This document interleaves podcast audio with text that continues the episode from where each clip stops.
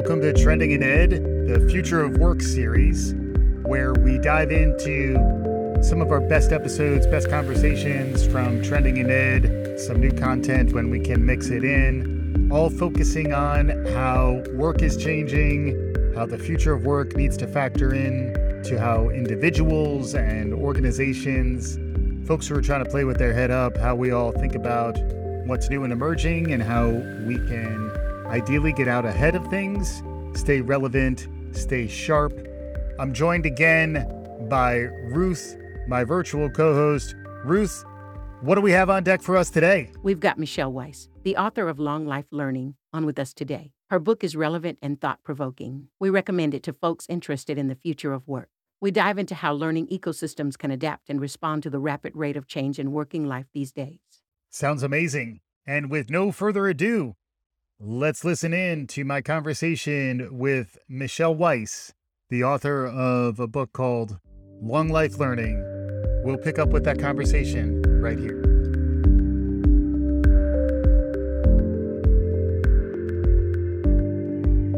Welcome to Trending in Education. Mike Palmer here. Very pleased to be joined today by Michelle Weise, who's the author of a new book called Long Life Learning. I would definitely recommend it to our listeners. It's a really interesting take on the future of work. She's also a senior advisor at Imaginable Futures. She had a long and interesting career, which we're going to get into in a bit. Michelle, I'd just like to welcome you to Trending in Education. Thanks, Mike. The book is relatively recently off the presses. There's some interesting references to how the pandemic may have influenced some of your thinking, but a lot of what you were writing about was more far reaching, perhaps, in terms of the, the time span that you were thinking about. I'd like to begin, though, by getting some perspective from you on how you got to this point in your uh, professional life. We always like to hear our guest's origin story as we're kicking off the conversation. Sure. I started off my career as an English professor at Skidmore College and slowly made my way into ed tech by working for an ed tech startup that was helping service members transition out of the military into civilian careers. And that's really where I first got exposed to every version of nonprofit online education.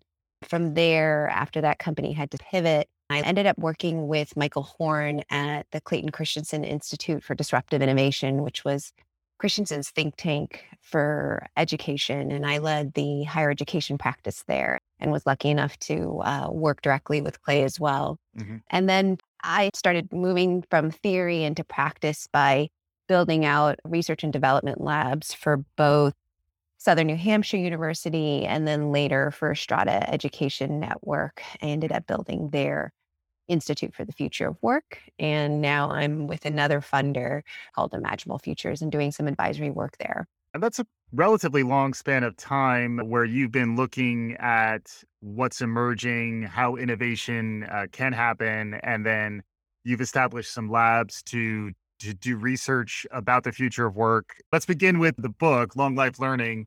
It's an interesting turn of phrase. Folks frequently hear lifelong learning, but the the title is Long Life Learning preparing for jobs that don't even exist yet. I think there's a lot in that title, and it is a really interesting read. Can you talk about what drove you to put the book together? Yeah, it's obviously a, a, play on uh, lifelong learning. And the reason why I thought it was important to do that was for me, especially, I've been in this space straddling higher education and the workforce, and I've heard how often in the ether this concept of lifelong learning. People love to talk about it, but I wasn't necessarily seeing that translate into action.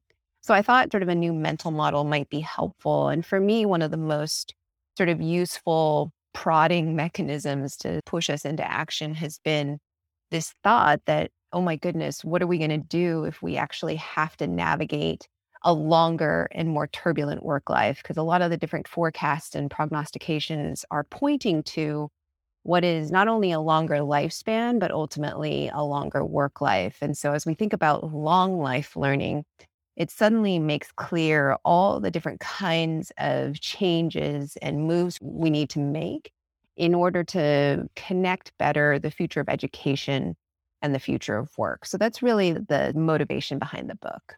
Makes sense. And it is interesting. It's something I've reflected on more over the years that even if you have a fantastic undergraduate experience in that 18 to 24 age range, it becomes further and further in your distant past, and it becomes harder to remember the lessons that you learned then and apply them to the remainder of your professional life. I was really struck by how deeply you explore that idea. And as someone who looked at disruption with Clayton Christensen and thinking about how it relates to, to higher education, I'd love to get some of your thoughts uh, on that. What's probably pretty obvious when you read the book is there's a lot of featuring of different kinds of innovations not all of them necessarily disruptive innovations, but just things that we need to pay attention to and think about scaling or building out more of these, or maybe building out better business cases for some of these different innovations. I feel like I've had this great privilege to evaluate and look at the landscape of hundreds of different kinds of education technologies that have been emerging over especially the last decade. And it's been from the standpoint of someone who wasn't one of the competitors in the marketplace, but could look at them and, and assess and see what was going on. When I was at Clayton Christensen's think tank, for instance, we would get hundreds of inbound requests. People wanted us to look at what they were building to ultimately maybe write about them as disruptive, but mm-hmm. they also just wanted to see if we had seen anything like it on the market. I got to continue that landscape view when I was at Southern New Hampshire University and so many different vendors and entrepreneurs were coming to us because they wanted us to use some of their different solutions. And so it's been fascinating to see just the span of innovations and the incredible burgeoning of solutions out there. At the same time, it's also been hard for me to look and see so much kind of reinvention of the wheel or duplication of efforts or yeah. just siloed activity where you have all these amazing innovators who are building in parallel with one another, not realizing how their solutions overlap with one another and might actually be better served if they kind of brought their services together. This isn't about starting from scratch. It's about stitching together a lot of these new and existing solutions in service of what I call a better functioning learning ecosystem where yes. if we have to face a 60, 80 or 100 year work life, we are going to be able to do this in a more seamless way. There's a lot of interesting ideas that you explore in some depth in there. So I like both the conceptual depth and then the breadth of uh, examples because I, I think you do a good job of, of both those things. And then also there's a lot of case studies and interviews with typically a working professional who is trying to juggle their educational career. And in many cases, they're left to their own devices to do that. So that was the thing that I also uh, appreciated was the way in which the stories that were told could humanize what can sometimes be a somewhat abstracted conversation. And then you did talk about the types of skills that folks should be thinking about to stay job relevant in that long life, preparing for jobs that don't even exist yet. Yeah, it's funny. As I was writing the book, I think some of my colleagues thought I was going to be out there with a crystal ball saying precisely the kinds of jobs that would exist in the future. And that's just impossible. We've already seen just over the last decade these jobs emerge that are the hot jobs of today that really just didn't exist before. So the purpose of the book is not to identify the specific jobs that will be in demand in the future, but the kinds of skills and the kinds of problem solvers we need to become in order to meet that very uncertain world of work ahead. So, as we think about better preparing ourselves for this very turbulent future ahead, we have to realize first that yes, there are certain skills that humans can leverage better than robots. There are certain skills that we just have to relinquish to computers and machine learning and AI just because they're always going to do it better, faster, and without any mistakes. There are other things that are like those more human skills or those quote unquote softer skills or non cognitive skills, those workforce competencies around collaboration and teamwork and exercising judgment, creativity, systems thinking, right? Yep. Creativity, curiosity, all those kinds of things that we talk about that are going to be core skills needed in the future. But it's also really important that we realize that alone is not enough. We can't just bank on our human skills in order to be someone who is truly marketable in the future. We have to have also enough of that technical or domain expertise in order to also assess the work or intervene at the right times when we're seeing how that play with artificial intelligence or mm. these different kinds of rapid technological advancements. I think mm-hmm, mm-hmm. we're seeing today, right now, with, for instance, the intense challenges you're seeing around social media, that there are all these different kinds of problems and volume impact repercussions that we didn't evaluate before letting loose the technology. And now what has happened is some of that technology has outstripped our ability to manage it. And so that's what we need to avoid in the future, making sure we're marrying our human skills and our judgment and our ethics and our values with enough of that technological understanding, that kind of vertical expertise. If you think about a T shaped learner, yep. we need enough of that to be prepared to face all the different kinds of uncertain circumstances that are coming our way. The human plus skills is what you referred to that blending of the broader top of the T human skills. And then what I thought was interesting too was maybe a handful of places where you are going deep technically. So rather than just a T with one vertical dimension, you have a few different areas. And you could imagine over that long career life that you're talking about that in many ways you're developing a different depth of knowledge with each of those stints. And then as you start to round that out, it does speak to some of the advantages of hiring someone who maybe is later in their career. I did think the perspective you had on the workforce that is 50 and older was a, a recurring theme. It's fascinating because even today, people are staying in the workforce for decades longer than we had anticipated. They're moving well into their 60s and 70s before they think about retiring. Some of them can't even fathom retiring just because of the lack of ability to uh, accumulate wealth. And so it was important for me to not only share some of the statistics around this, but also for the audience or the readers to be able to hear the voices of these learners. When you hear what they are saying, it suddenly becomes so immediate. I think we can all think of someone we know in our families or a friend who is in this similar situation where even if you're 55, it feels a long way off to think about retirement. And so, how do you begin at 55 to think about a new career or a new set of job transitions that you're going to have mm. to navigate? And how do you, as that more mature learner, evaluate and surface the different kinds of skills and experiences you've accumulated along the way that have never been formally recognized. There's so much richness in what you've learned, right. and the labor market has no idea how to make sense of it. Mm. This is a real amazing part of thinking about long life learning. And I think when people think about reskilling and upskilling, they immediately think more along the lines of the technical skills that we need to remain relevant as we think about the advancement of machines and robots.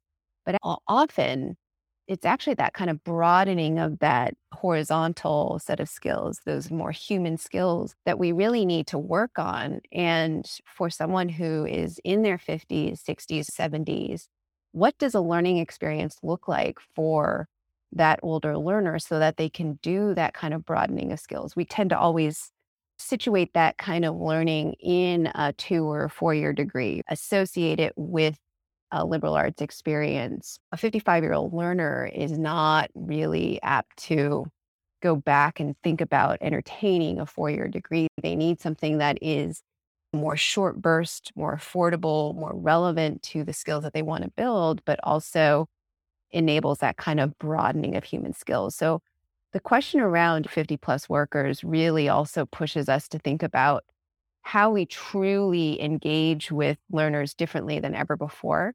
Even if you look at some of the open access mega online universities that cater to 30 plus learners, there's still not a real meeting learners where they are. There's still kind of rigidity within the system where it's still not quite flexible enough for people to integrate into their busy lives. If we're trying to push ourselves into action, we need to break down this monolithic category of adult learners and really identify, you know, as we think about the different stages and phases for adult learners, what truly are their needs. I did find the language of the the new learning ecosystem to to resonate as well, where the benefits of design thinking and system thinking that's a relatively new innovation similarly on the product side there's been a lot of innovation around product management and uh, user-centered design learner-centered design those don't seem to be reflected in the current educational system that we have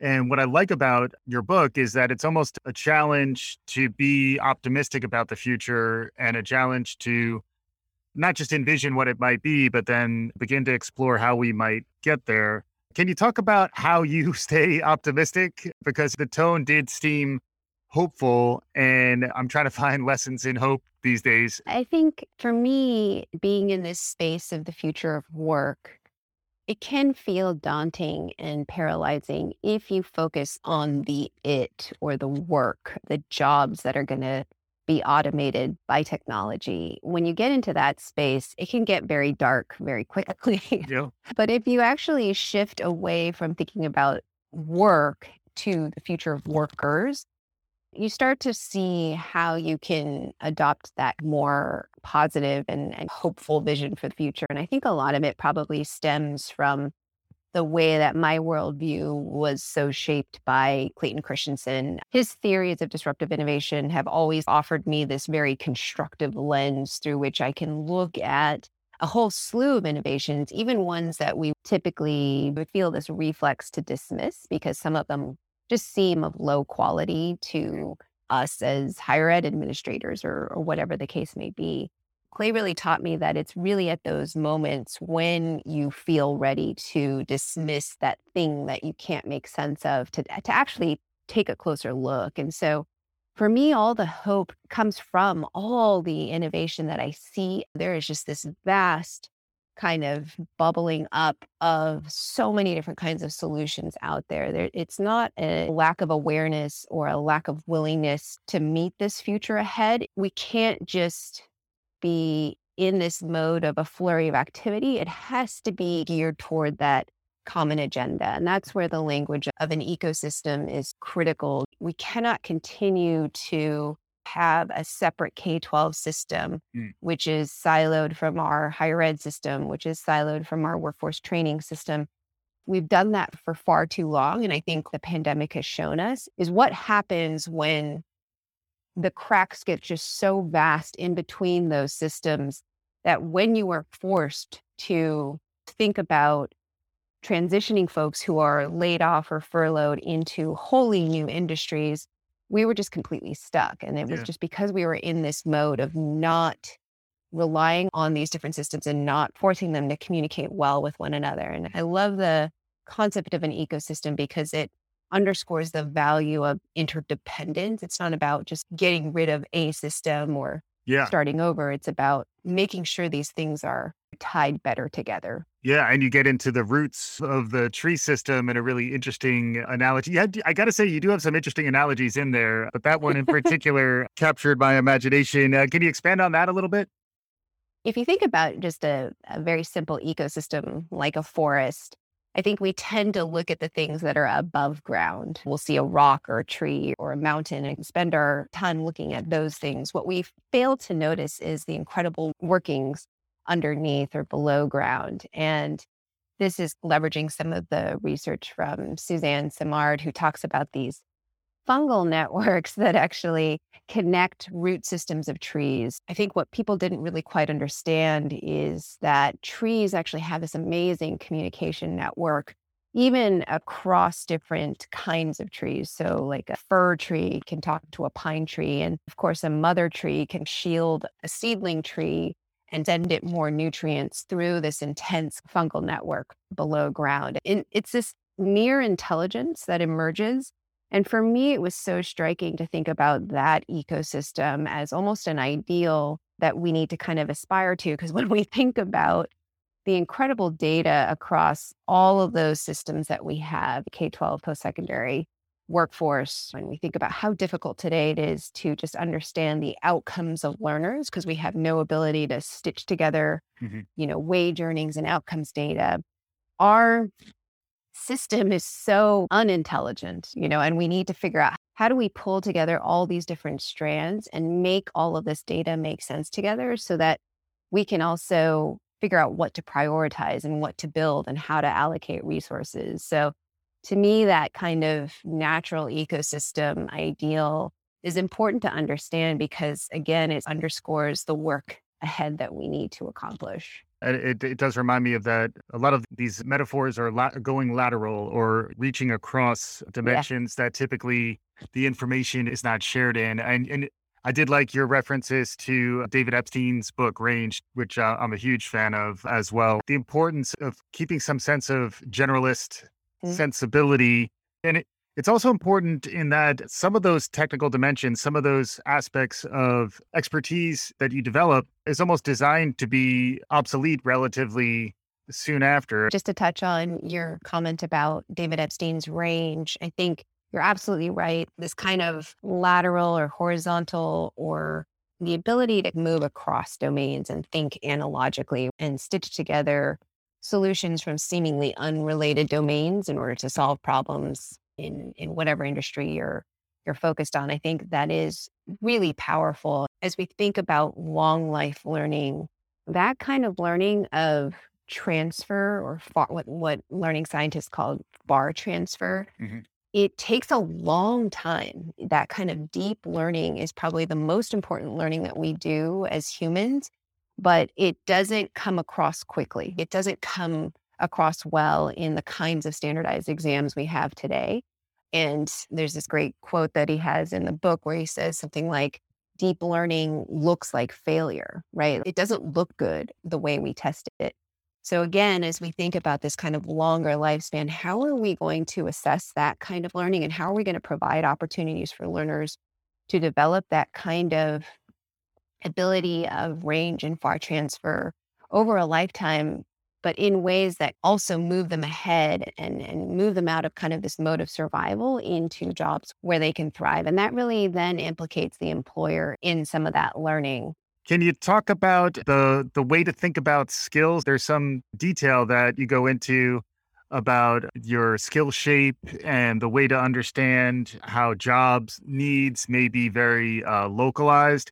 I found that to be something I've talked to folks about, I've read about in the past, but I feel like there was a very compelling case to be made for some broader concepts. One is uh, skills based orientation, another is problem based learning or challenge based learning. Can you go a little deeper on the way you think about skills?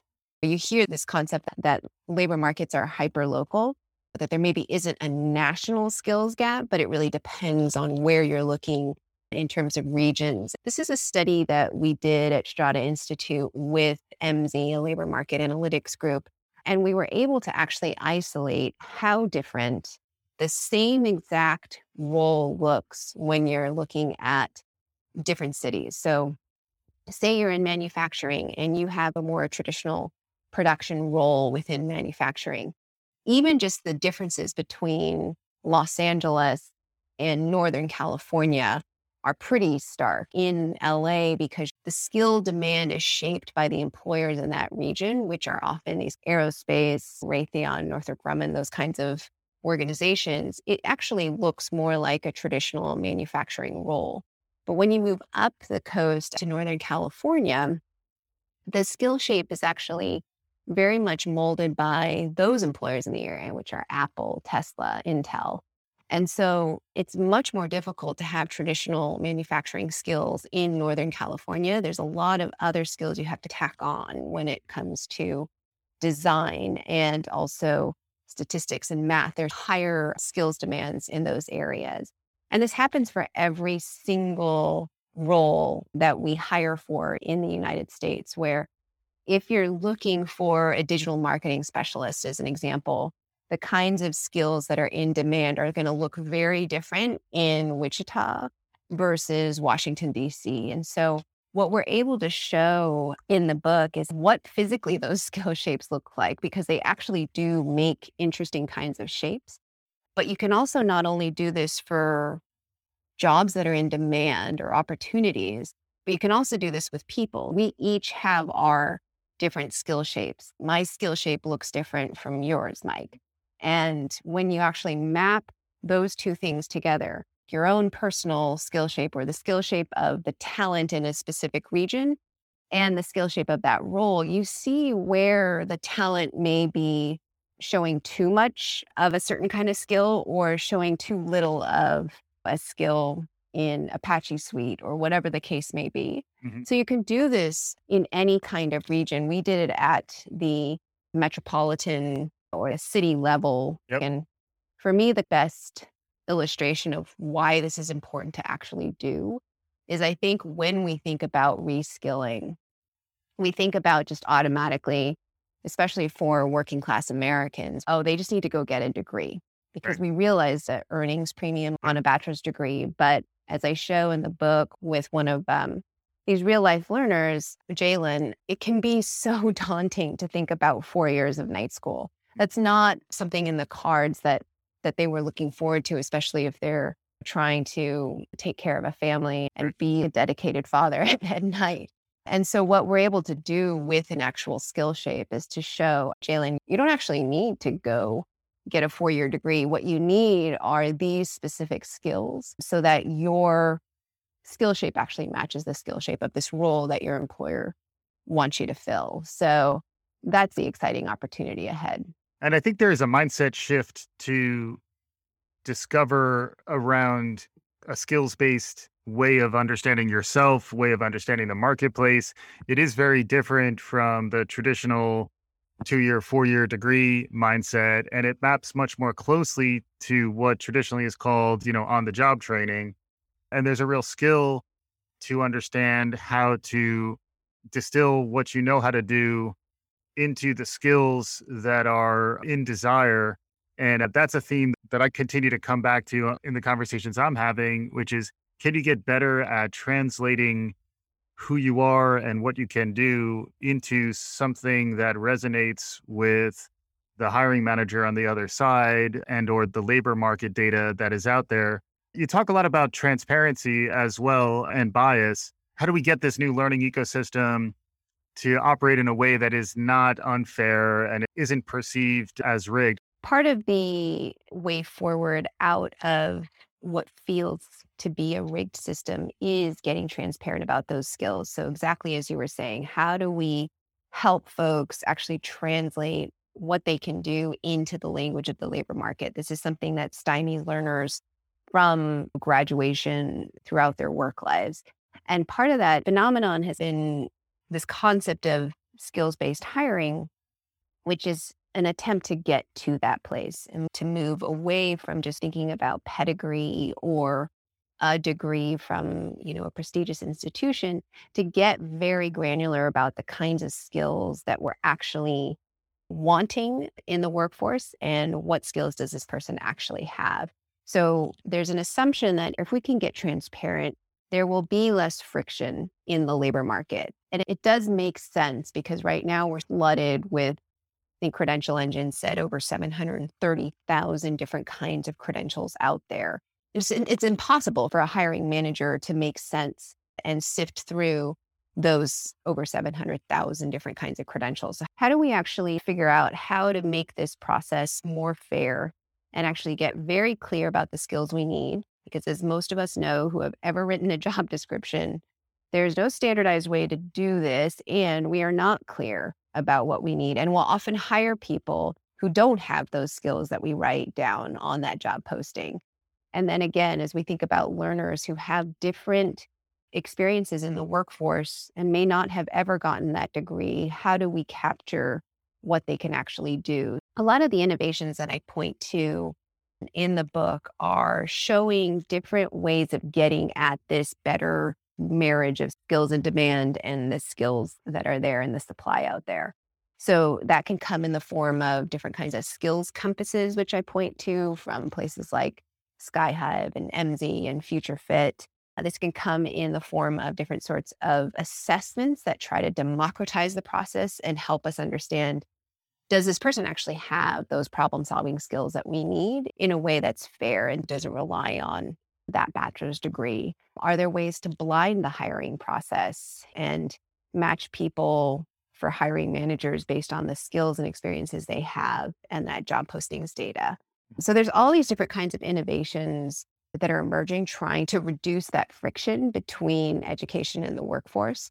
And I think even though this concept of skills based hiring is out there and trending, and a lot of employers say they are open to moving in this direction, we haven't actually seen the data bear that out yet. We haven't actually seen this tremendous shift towards skills based hiring. So we have quite a bit of work to do there. And, and I think the related point about bias in some of the hiring processes as something to be careful about, and another place where those human plus skills are needed where the the AI filters frequently may uh, inherit some bias that that absolutely makes the hiring practice problematic. The other aspect of equal access, I think, is around accessibility. Another metaphor that you talk about is the idea of the ramp and making it mm. easier to get onto and off of your educational program over the course of your life. It did remind me about some of the conversations I've had about universal design for learning, but you were talking about it a little more in the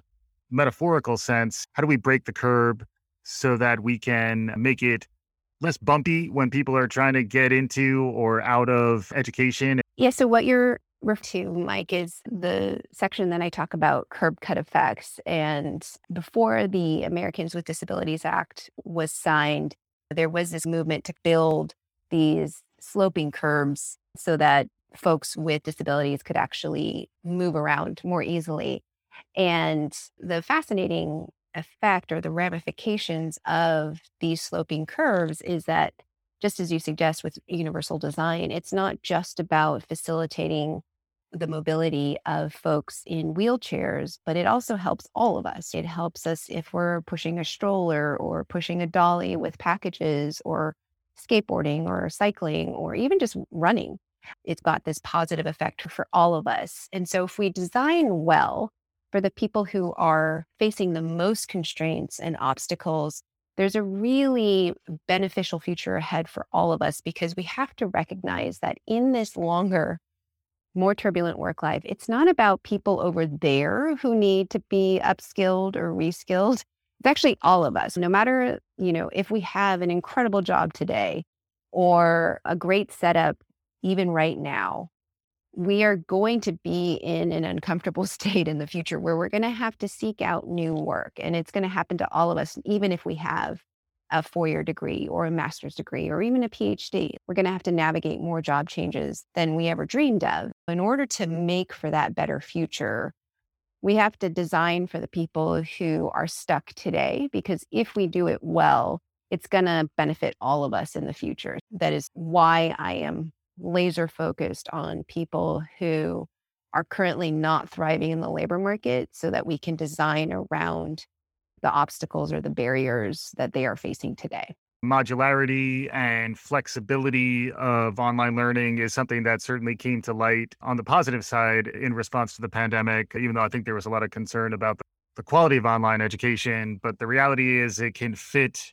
around the complex demands on adults' lives uh, in really interesting ways. I always like to get my guest perspectives on any other trends or new things that are emerging in the world around you that are capturing your imagination. Anything new uh, and exciting that we haven't talked about so far? Yeah, I think the one piece that I mentioned before around a skills compass. There are these different kinds of AI powered platforms out there that are trying to do a better job of helping us surface our competencies and also helping employers understand the skills of their existing workforce. It's fascinating how poorly employers understand their own people. They often are struggling to figure out what to do with names and titles. They don't actually know the granular skills that they have. And they also don't know whether they should be skilling up, you know, some portion of their existing workforce for the jobs that they anticipate in the future.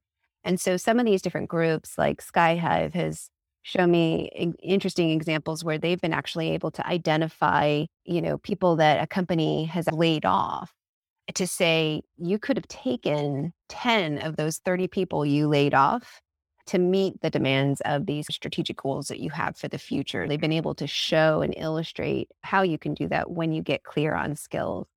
And another company in the same sort of skills compass family is Future Fit. And they've gotten into the business of what is known as outskilling. So helping mm-hmm. learners navigate a layoff. So a lot of employers are now realizing they know in the future that they're going to have to maybe lay off a thousand workers. The optics of that are terrible in general. And so, how do they do better for their people? And, and so, now what some of these companies are doing is they're bringing in a group like Future Fit to get clear on skills and help some of these learners map to uh, a better job elsewhere. So they're actually helping those workers understand their competencies and skills and then to help them identify different pathways uh, forward and also the kinds of education providers in their area that can help them fill their different skills gaps. These are the kinds of things that, even if they're more nascent innovations today, they give me great hope for the future.